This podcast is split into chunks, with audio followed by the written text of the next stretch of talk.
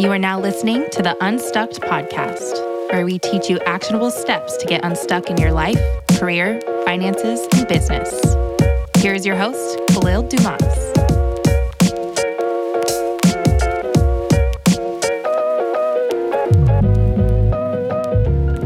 Let's start the year off strong. Download our Unstuck budgeting guide to get unstuck in your finances, to begin to understand your flow of money.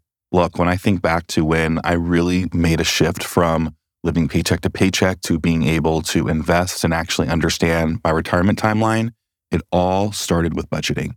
So download our budgeting guide available in the show notes. Now on to the episode. Today I'm joined by Thomas Drew, who is the co-founder and CEO of One & One Life.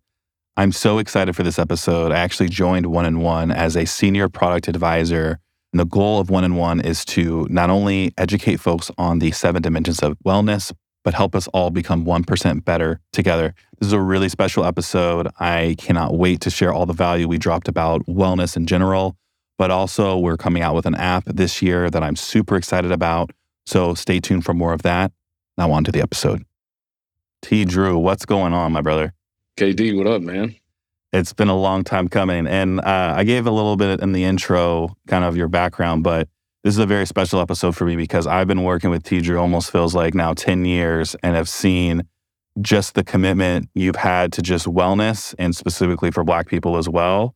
And so wellness has been something where a lot of the audience has talked about being stuck. Like, where do I start with wellness? Because wellness kind of encompasses health. It encompasses your mental health, it encompasses your environment. And we talk about this all the time. I'm a senior product advisor for One & One, helping them in all aspects. So again, this is a very special episode. So I have a question for you that I wanted to start off with, which is, what is your earliest wellness memory? Like, what is the earliest time you remember talking about health, really in any capacity? Like, does a memory jump out for you? Yeah, I thought the first question was going to be, why is Khalil so awesome? I was going to be prepared to answer. Oh, man, I saved that for the end. The earliest wellness memory is my mom.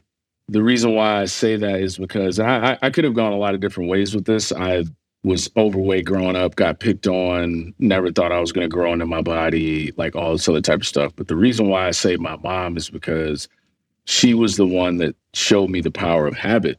And the power of habit compounding over a long period of time because of her good habits. And so the reason why my first wellness memory is my mom is because my mom made me have all of these habits growing up from an early age. Her main thing she always harped on every single day was eat your broccoli. That was like her main thing. Eat your broccoli, eat something green. My mom too, obsessed, broccoli. Yeah, eat something leafy, like all that. Another one of her things was drink water daily, every day. I used to grow up and see my mom walking around with this jug of water, and she would just be drinking it all day. And she would have like, it wasn't anything crazy. Not now I have a bottle from Amazon that I have. It's like a gallon, and I walk around and drink it every day because one of my favorite hacks that's most important, and this is a hack for recovery, skin, overall wellness, is just drinking enough water. Your body weight. You should be drinking half of that in ounces per day. So I weigh 230 pounds. I make sure I drink 115 ounces per day. And it's a habit. And so I saw her doing that growing up. Another memory from that was how she went on a walk in the morning every single day. My mom was never the type to just go crazy in the gym or do any of that. But it was this consistent movement, this consistent dedication to these habits. To the point where now, I mean, she's an anomaly. She's like she's a vampire. Like, she ages backwards. And not only that, what's even more powerful is my dad. You know, I'm very lucky to be able to say that my parents are still together and have a beautiful relationship. My dad told me directly, if it wasn't for your mother, I'd be dead. He was like, she makes me move. She makes me eat right. She makes me drink water. She makes me all these things that she makes me do. That is where it started for me. And that's just the physical. The mental side of it, growing up, every single day before I went to bed, my mom would tuck me in at night and say, you're special. You could do anything you want. You could be president. You could be an astronaut. You're brilliant. You're smart. Every single night. You're my son. Every single night.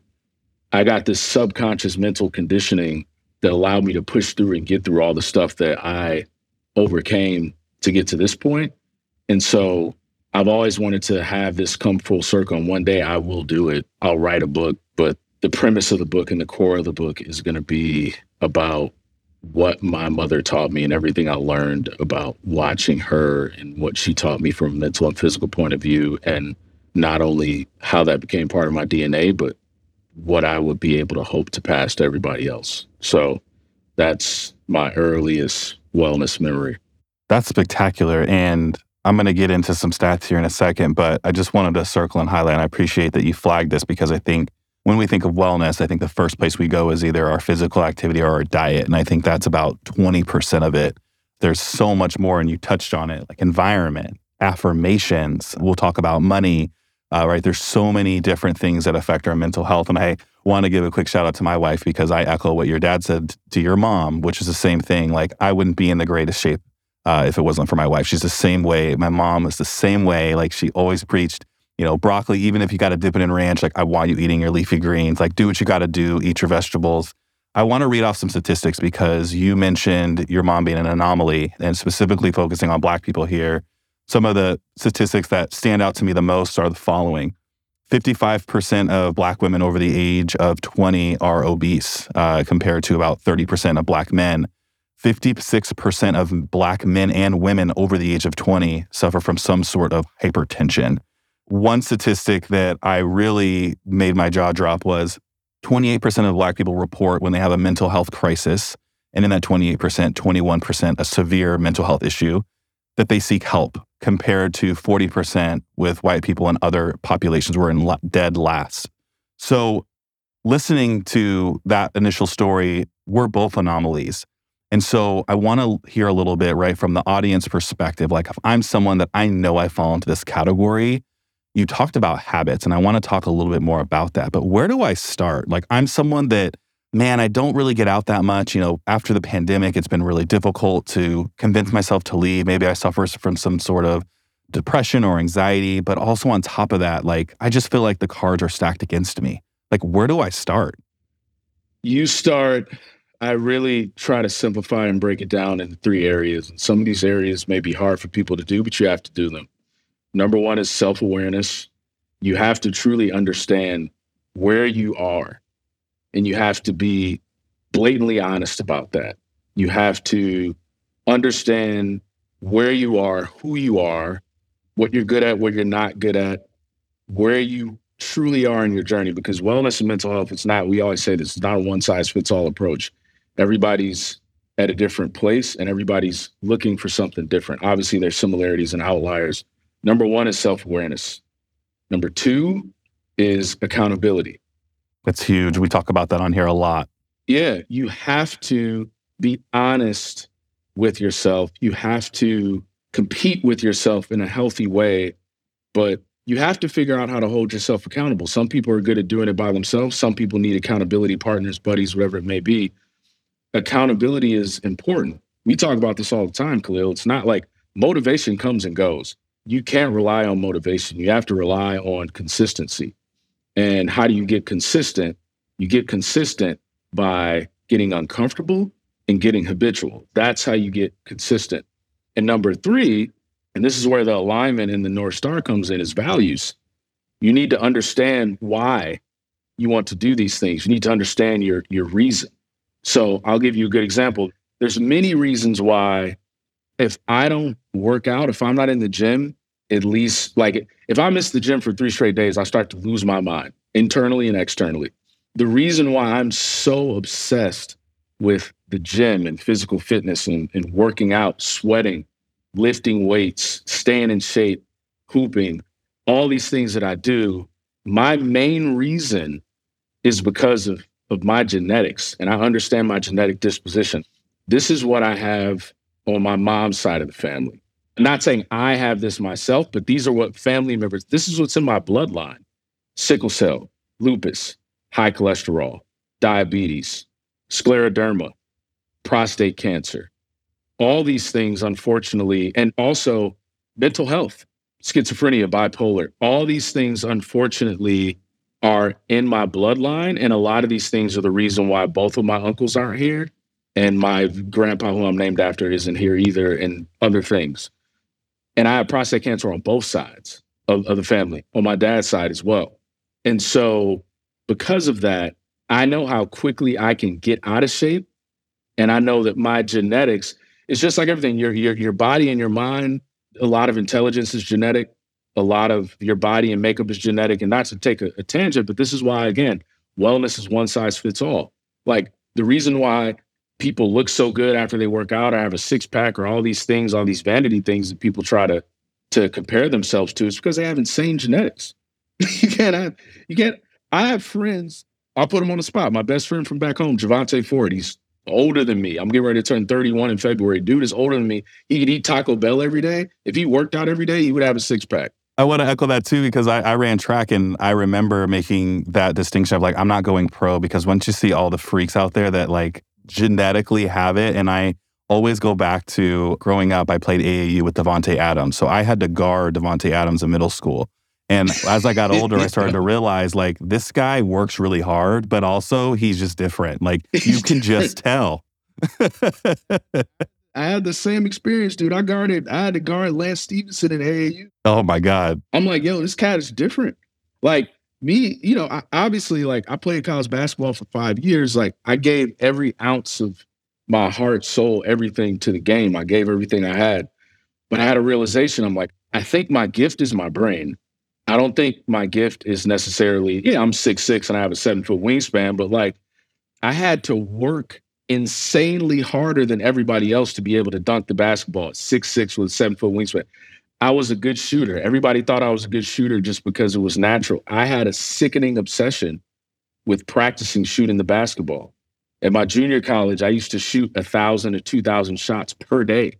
Like I went to my junior college as a first-year junior college guy with second-year junior college guys there. They made me team captain because they were, we have to. He works harder than everybody else. And it was the main reason also why I was team captain in undergrad. I wasn't the best player. I was the best leader. And I'm not saying that like in a pompous or like egotistical way. That goes back to the self-awareness. So to tie it all together, accountability, self-awareness, values is going to get you out of that slump. What's going to allow you to get to where you want to go is aligning with why you want to get there. It shouldn't be, I need to look better than this girl that I'm trying to compete with, or I need to have abs because this dude that pulls all the chicks, I want to be like him. It's misaligned values. It should be, I want to lose 30 pounds because I want to feel this way. I want to fit into my clothes a certain way. I want to, like when you align it on values, it's crazy when you do the work with the why and you align on the values, because then you don't need the motivation because you have your North Star. That's why the work is done with brands and all these other things. That's why it's important to have a mission and values and alignment on what that North Star is, because when it gets hard, that's what's going to drive you. That's the fire and the passion.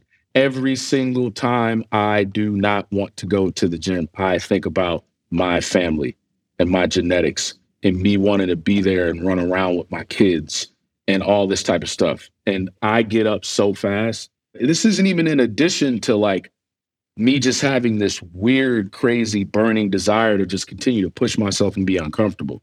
And this is in business, life, gym, everything. Once I changed my relationship with pain, that changed everything for me. Once I was like, okay, whenever I feel pain, whenever I feel being uncomfortable, it means I'm growing. That was when I made the real switch mentally. And I think people need to realize when they're trying to achieve goals, especially in wellness, it's not going to be comfortable. Now, stay in the mindset of incremental small steps, great distances, 1% better. Stay there. But like, you have to understand that it's not going to be comfortable, but in those areas of being uncomfortable, that's where everything that's worth it exists. Like that's where all the good stuff is. Absolutely. And I echo all three of those things ad nauseum. I know the audience sitting there nodding their head the whole time you were talking, because it is so true. And down to a very tactical level, something that I think people miss, and you mentioned it, is one, setting SMART goals, setting goals that align with your why and so that you can understand how this fits in. Like to your point, if you set this goal that to be better than X person or right, it automatically is going to put you in a paralysis because you don't have control over how that person looks or what they do. But if you break it down, like you said, I want to feel better. I want to, lose weight. Like, it becomes a lot more tangible. And I will just want to highlight and circle, like, accountability. And I am a huge proponent of having accountability buddies. I have, at this point, 3 of them. They all check in different areas of my life. I have my trainer, Colin. Shout out Colin. He's been on the show before.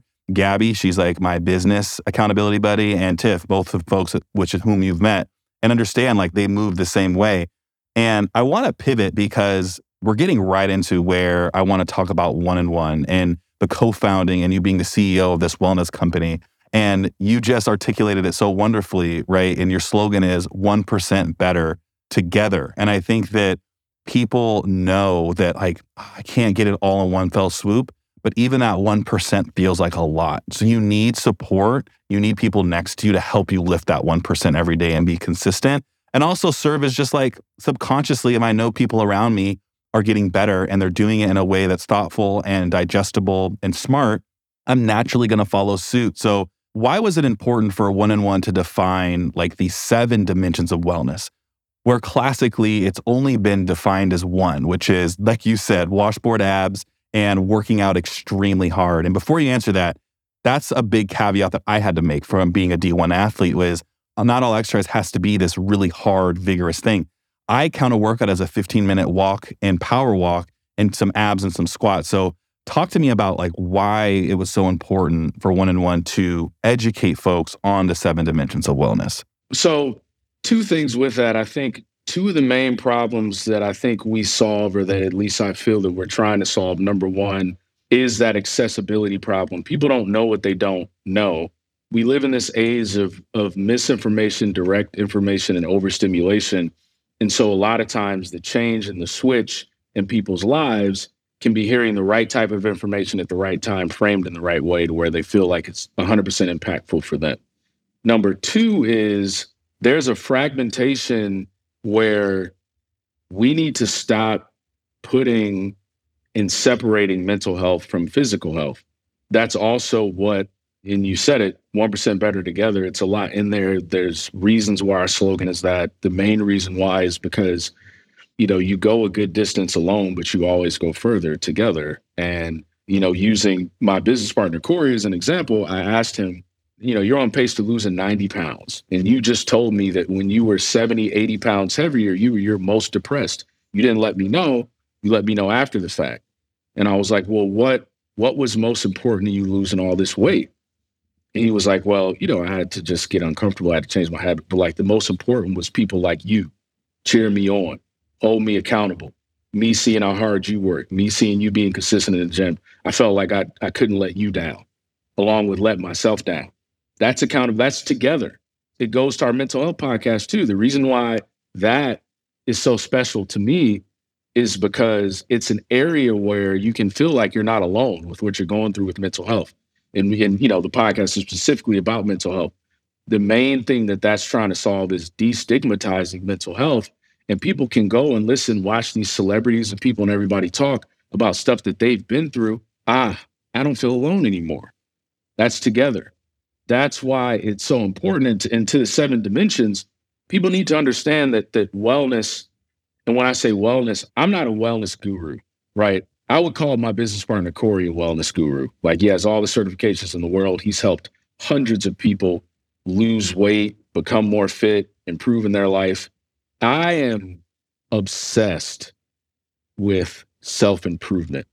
I'm addicted to being better than I was the day before or the week before or the month before. I don't have those certifications. I'm not a licensed therapist. I'm not a personal trainer. I put in my 10,000 hours in a lot of areas, whether it's strategy, digital marketing, branding, storytelling, all these things that I love and this coming through. But what I realized with myself, and what I hope is the thread that everybody else is able to take from it, is we always talk about balance. That's my word for the year, balance. Exactly. We always talk about moderation. Eat treats in moderation. Do this in moderation, which is very true. It's the same way you should think about yourself as a human being. It shouldn't be all physical. It shouldn't be all mental. It shouldn't be all spiritual. It shouldn't be all social. It's a balance. It's in moderation. All these things feed into each other, similar to life in the world and those ecosystems. You know, the bee going to get pollen out of a flower, it has a connection to everything else. It's the same way with your body. So the one and one, it begins with your mind and your body. And those things to me don't need to be separated. Mental health is where it starts. Everything starts in the mind, of course. But when something is going on in the mind, your first thought should be, what am I doing? What are my habits? Am I getting enough sleep? Am I moving? What's my environment like? Are toxic people around me? What are my relationships like? Do I have people around me that are lifting me up, or do people around me continuously put me down? Am I eating whole foods? Is my whole diet processed food? What am I ingesting media-wise? What does my social media feed look like? Like, what's going on, right? That's not where people usually look at first. And that goes back to accountability and self-awareness. It's like, okay, if you're getting enough sleep, if you have the right relationships, if you're eating the right foods, if you're moving, if you're getting sunlight, if you're doing all these things, if you're not staring at your screen all day and scrolling all day, let me know how you feel in a couple of weeks. Yeah, well, I everything you're saying is wonderful. And it's what drew me to One on One initially is that I never really heard people talk about, like, this is so new. Like, I think because the way and the pace that media is moving, we haven't reconciled with the switch, right? Because Gen Xers and boomers, like, they were not talking about 7 dimensions of wellness. To your point, they were looking for the gurus to give them the fat burning pill or the smoothie that would give you the washboard abs, like Pamela Anderson or whomever, right, was your physical idol. But what you just said, and I want to bring a very pertinent example, and it's why my platform is going to focus on debt so heavily. So, for example, 80% of Americans are in debt. And speaking of someone who has been in debt at one time, my goodness, that's crazy. When I looked at that, God. When I looked at that statistic, I was like, "Excuse me." And the crazy part about it is that's not including mortgage debt. So we're talking consumer debt. Does that include student loans, or is that just consumer debt? That includes loans. That includes that piece. So yeah, they include loans. They don't include mortgages though, because that's good debt. When you think about these areas, and when I think about my own life and all the people I've coached and the thousands of people that I've interviewed, it looks something like this. If I'm $20,000 in debt, I'm ashamed. That shame leads to my social isolation, which decreases my social wellness, decreases my mental health. I start to eat bad because one, maybe I don't think I can afford nice things or I can afford healthy food, but really I'm craving the dopamine hit of, right, not having to think about debt. So your health declines. You stop working out potentially because you just feel less motivated because that debt, that weight mentally affects everything. Maybe you stop praying as much. You just feel hopeless. So your spiritual side goes down. Your environment's impacting you because maybe your friends are heavy spenders. Maybe they can spend. They're not in the same environment as you. So I don't think people have connected all those dots. When I paid off all my consumer debt 2 years ago, I remember that day. I remember the walk. I remember the whole feeling. I literally felt like a weight was just lifted off of me. And I went, wow, that explains so much. And when you start to talk about patriarchy and you start to talk about these factors that we don't control, right? Because our financial habits are set by the time we're 7 years old. So you're fighting a losing battle from the start. So if you don't have folks like you or I or companies like One and One or apps that are helping with our habits, it becomes really, really difficult to change those habits. And so I always argue that your environment is one of the top areas and your finances are the biggest areas to quote unquote getting unstuck, but really it's huge for just your overall dimensions of wellness. So I save that example for this episode because I want people to start to put those things together and what you're saying, like it's all connected. And instead of, like you said, looking at one area, yes, you can focus on one area at a time, but what you'll notice is if you focus on debt or if you focus on your physical wellness, all the other areas improve. I don't want people to get overwhelmed. It's not this big thing where I have to then look at 7 different dimensions of wellness, but those are 7 baselines that are going to be naturally affected whether I want to bring attention to them or not.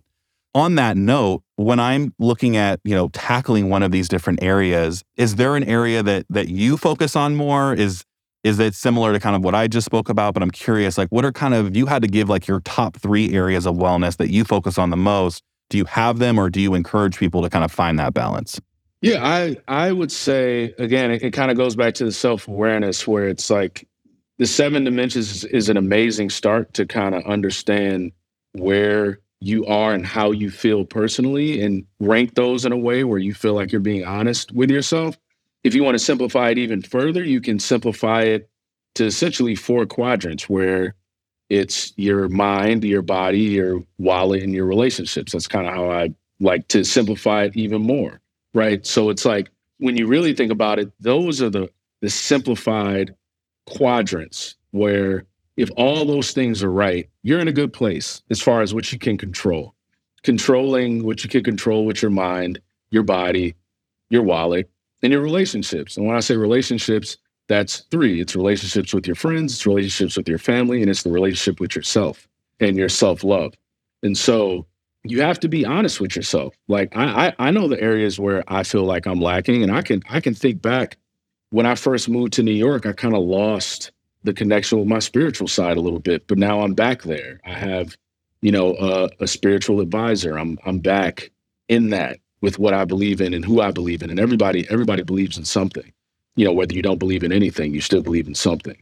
And so I was able to do that. Obviously being in New York, financial wellness is very important. Haven't always been the best with it. Still, I'm learning to this day. I like to think I'm pretty financially literate, but there's still tips and tricks and things of the trade I could be doing much better. There's things I could automate better. And I know this, for example. And again, I'm just giving you an example of my own self-awareness. One of the main reasons why I'm so passionate about our app and what we're building there is because I want to see if it can help me create more habits. More specifically, like with meditation, it's something that I know that I need to do. I do it sparingly.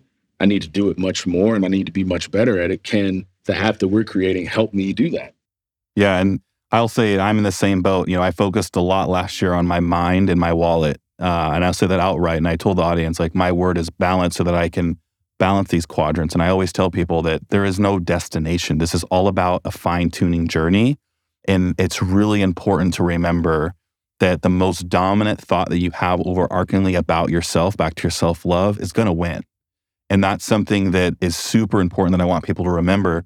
And as someone with ADHD, downloading the One & One app, which is currently in beta and then will launch some point this year, being able to get into that app early has been wonderful, even down to just establishing a habit of putting my shoes on in the morning and getting ready for my walk has been tantamount. So it's little things add up to big things. It's that all day long. And I so appreciate the vulnerability and you sharing that too, because I think we all kind of beat ourselves up if all seven areas, or these areas that we've talked about today, even the simplified version, mind, body, wallet, relationships, aren't all perfect. That's not the point. The point is to be happy and balanced most of the time. And I think that is where I want to reframe the conversation, as and I want you to tell us your perception on this, but as the general media has pushed perfection. They've shown us perfection, and that's what they try to sell. And I think that's where a lot of people are getting stuck and discouraged. Perfection isn't real. Yeah. Let's just start there. Yeah. So if anybody takes anything from this, what I want you to know and understand is that social media is not real. Number one, what you see on social media is a curated highlight film of what people want to show you. You should never compare what's actually going on in your life to what you see on social media, because it is not an accurate portrayal or representation for you to be comparing your life to. And that is something that can make or break you, because you need to understand that you need to control what you can control. Things will happen on your time. You can only control your pace, the race that you're running. People are really good at faking now. People are so, people will put trips and all these other things on Instagram and be in raging debt, or these trips won't even be paid by them, or they're going on these crazy trips and living what looks like this extravagant lifestyle, and they're going back to a place where they live that is not indicative of the trip that they just went on. People are very backwards. And you cannot compare what you're doing to that, because you're fighting an unrealistic race. So your only focus should be incremental improvement, not improvement, incremental improvement. Because if you get 1% better each day, you're 3 times better at the end of the year. That's just a fact. when I started this platform, that was the North Star. When I sat down in 2022 and I had nothing, I hadn't started the business yet, and I had two goals. Make one TikTok video where I just talk about whatever it is I'm going to talk about and show people the struggles of the beginning and middle of doing and starting anything. And so that was something that I saw and have continued to see in my media. Even today in my today's like LinkedIn post where I talked about I got laid off last year and how I pivoted out of corporate into working with wonderful companies like yourself. I got so many messages of people being like, how did you find the courage to just broadcast this bad news? And I was like, well, it wouldn't be authentic of me if I just shared good news all the time. And so I find that balance, even in my content, I my shout out Tiff, when we talk about this stuff, I'm like, give me 50% positive, 20% medium, and 20% bad, because that's typically the balance I try to strike. It's not all good, but it's not all bad, and it's not all one of the extremes. So that's something that I try to balance and educate people on is it's okay to be vulnerable and it's okay to not be perfect. Like we're all in the same boat. No one's perfect, to your point. No, you have to, especially if you're trying to build an audience, you do yourself a disservice if you're not authentic. Nobody finds somebody perfect to be relatable. How do you build an audience and a following, whether it's a product, whether you're a personal brand? People have to, and people are really good at it nowadays. Like it's so much media and content that people know when you're BSing. People know when you're not for real. Like people know when you're not being transparent, when you're putting on an act, when it's just a script and you're not genuine about what you're doing. People know that. People feel that. And I'll give you another example. The people that I look up to, the people that I, revere are the ones that are just incredible at what they do. Shout out Michelle Obama. Right. And they just talk about how they could be better or how hard it was to get there in a vulnerable way, or this is what I know is wrong with me, or you may see this and I did this, but here's how I can improve. Like, because those are the people that are brilliant to me. And people say this all the time, but I really honestly truly believe that true strength is vulnerability. Like, yes, oversharing is a thing. Yes, word vomiting is a thing. Yes, there is a thing to go a little bit too far. Not everybody can hold your message. Not everyone can hold your vulnerability. Yeah. But to have people understand when they watch you, read you, or listen to you, that you're being authentic and truthful and transparent, and you're not afraid to show your scars and your wounds. That's what is endearing, and that is what will allow you to build whatever you're going to build in the right way. And so, like, dude, I've told you this, man, personally, professionally, everything. I have been through some crazy stuff. I have done some things that I definitely want to take back as far as decision making. There's been so many times where I've just been rock bottom, beneath, close, not believed, but I fixed it. And what I've always done has been to give everything that I have with what I'm doing and to try my best and do everything that I can in my power and in my control to just treat people right. Step one to all of this, every time I write a diagram on social media or show someone about finance or whatever it is and all these dimensions, is you have to believe that you can. And I really appreciate you saying that. And I think people discount that. And if you're someone that's still at this point in the episode and you're like, okay, I got self-awareness, I got a journal, I got to do this, but like I'm still stuck. Like I still haven't, you have to really journal and spend time alone, understanding potentially why you don't believe you can. And it's unlearning some of the trauma. It's unlearning some of the dialogues that you might have adopted from people you know and you don't know. It's crazy how much of a connected conscience we are, right? We all feed off of each other. And so I just wanted to highlight that piece. I mean, look, for people that don't believe in themselves, let me give you just a few things because analogies help me kind of understand a lot of stuff. Number one is like nobody, and I heard this from one of the most successful people I've ever met in my life. He was like, Thomas, nobody is going to be able to believe in you until you believe in yourself first. Nobody. Absolutely nobody. That's number one. That was like a thing. And I, like, as I said earlier, I came from being younger in a place where I almost took my own life because I was so depressed and didn't like myself so much. I came from that to crazy internal confidence, outward humility. And how I got there is also another thing, the work. Oh, put in the work.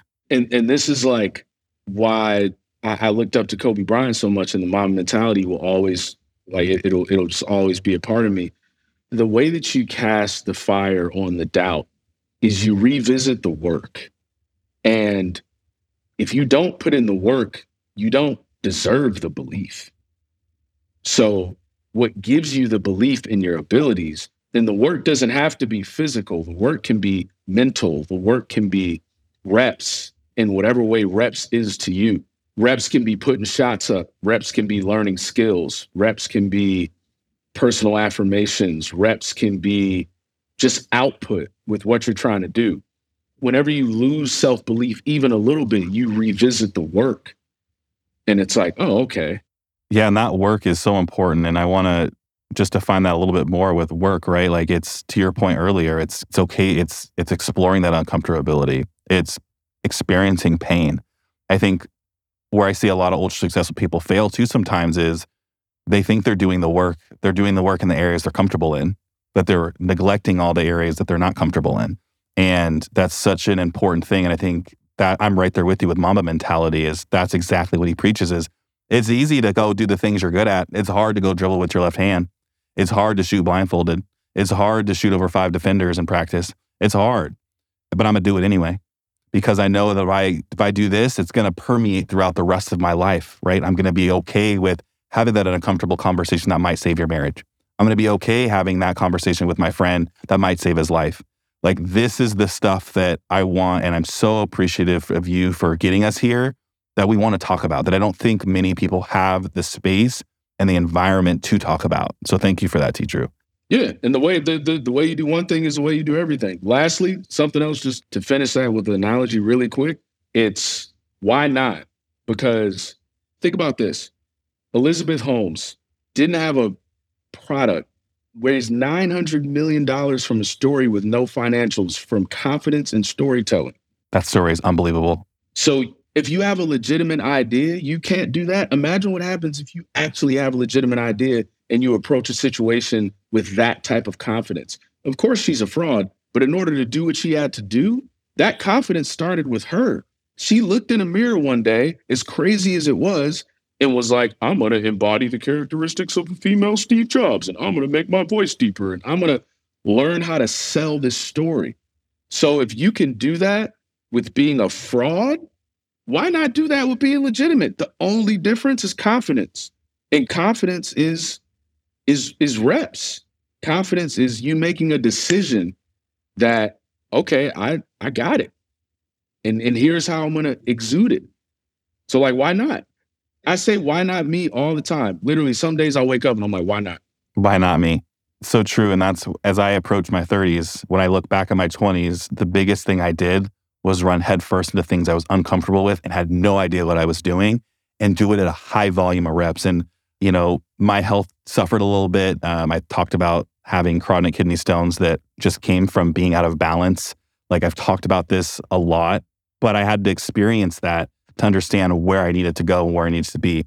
And so that's where I always encourage, because I have a big group of my audience. I know you're under 30. Spending your time in your 20s failing and failing upward is going to be huge for you. So, T. Drew, as you think about the next 2-5 years of One&One, like, what is your goal to be like, you know what, it was worth this grind. We did it. Like, what is your North Star? And I ask that to ask, how can us in the audience support you and your mission? Because I know everyone here is energized and fired up about becoming 1% better together. It's just impact. I mean, One&One is my bet and Corey's bet on this is how we can make the biggest positive impact to the most amount of lives while we're here through a vehicle. And the company just happens to be that vehicle. Now, what helps us do that is to understand what people need, where they're struggling, where they need help, so we can continue to use our resources, capital, technology, ideas, execution to help people get there. When people create businesses and companies, there's two things where I think people miss where if they nail it, then they nail it. And one of the things is I've heard from a lot of people where they're like, oh, you know, a lot of people don't know what, you know, they want until you put it in front of their face. And like in some instances, that's true. But I operate from a consumer first, be obsessed with the person mindset. So it's like, let's learn about what people want and need, and let's help them, and let's create something around that. And the other thing is, instead of focusing necessarily on the features and the benefits and the specs and like all these other things, let's focus on who we're trying to empower and galvanize and reach, and who those people are, what they want, what are their values, what's their intrinsic motivation. And if whatever is there intrinsically lines up with the intrinsic DNA of our company, then everybody wins. So what helps us is, how do we understand the people that are within our community, the people that use our services and products, which the majority of them are free? How do we understand where people are, who they're trying to be, and the barriers that are impacting them from getting there? And how do we help them with that through what we're doing and what we're able to do? How do we do it with media and content? How do we do it with technology? And how do we do it with experiences for people, whether that be in real life or what have you? And so that's all I care about. I personally, I was just talking to my executive coach about this other day. Like, what fires me up personally is I feel like I've just been given so much. Like my parents, like my mom and my dad, and how I'm raised and where I'm from and my DNA, which led to the support that I have and who I'm able to go to business with every day, you know, with my partner in business and in life, since he also is, you know, my best friend and one of the many best friends that I'm lucky to have. I'm just so lucky, man. I have a Black father that's in my life that is like my hero. Like I have a mother that's still alive that's my best friend. They're in love. Like, you know, they support me. They tell me I'm special. They believed in me since I was a child, and they told me I could do anything I want, and they told me I was special and that I would change the world. My parents. You know how lucky that is? So because of that, and getting older and understanding how lucky that is, I have so many things that drive me as far as proving people wrong. But what drives me even more is proving people right. I have this disposition to, you know, when I give, I receive. When I receive, I give. For all the gifts that I've been given, I feel like I have an obligation through the company and through who I am to help people positively as much as I can while I'm on this earth, to give the universe back what it gave to me. And like, that's why my desire and like my fire is like, I get goosebumps talking about it every time, because it's just different. Like, I just have my purpose through the company and through who I am is to just give at this level. So one day, maybe I'll have a feeling that I was able to make and give to the world in the way that my lucky ass hand was given to me. Amen. Oh, I love it. 1% better together, make an impact. Thank you so much, Teacher. I appreciate you coming on today. Thank you, man. I appreciate it, brother. Thank you for listening to the Unstucked podcast. Visit us at unstucked.com and follow us on TikTok at Unstucked.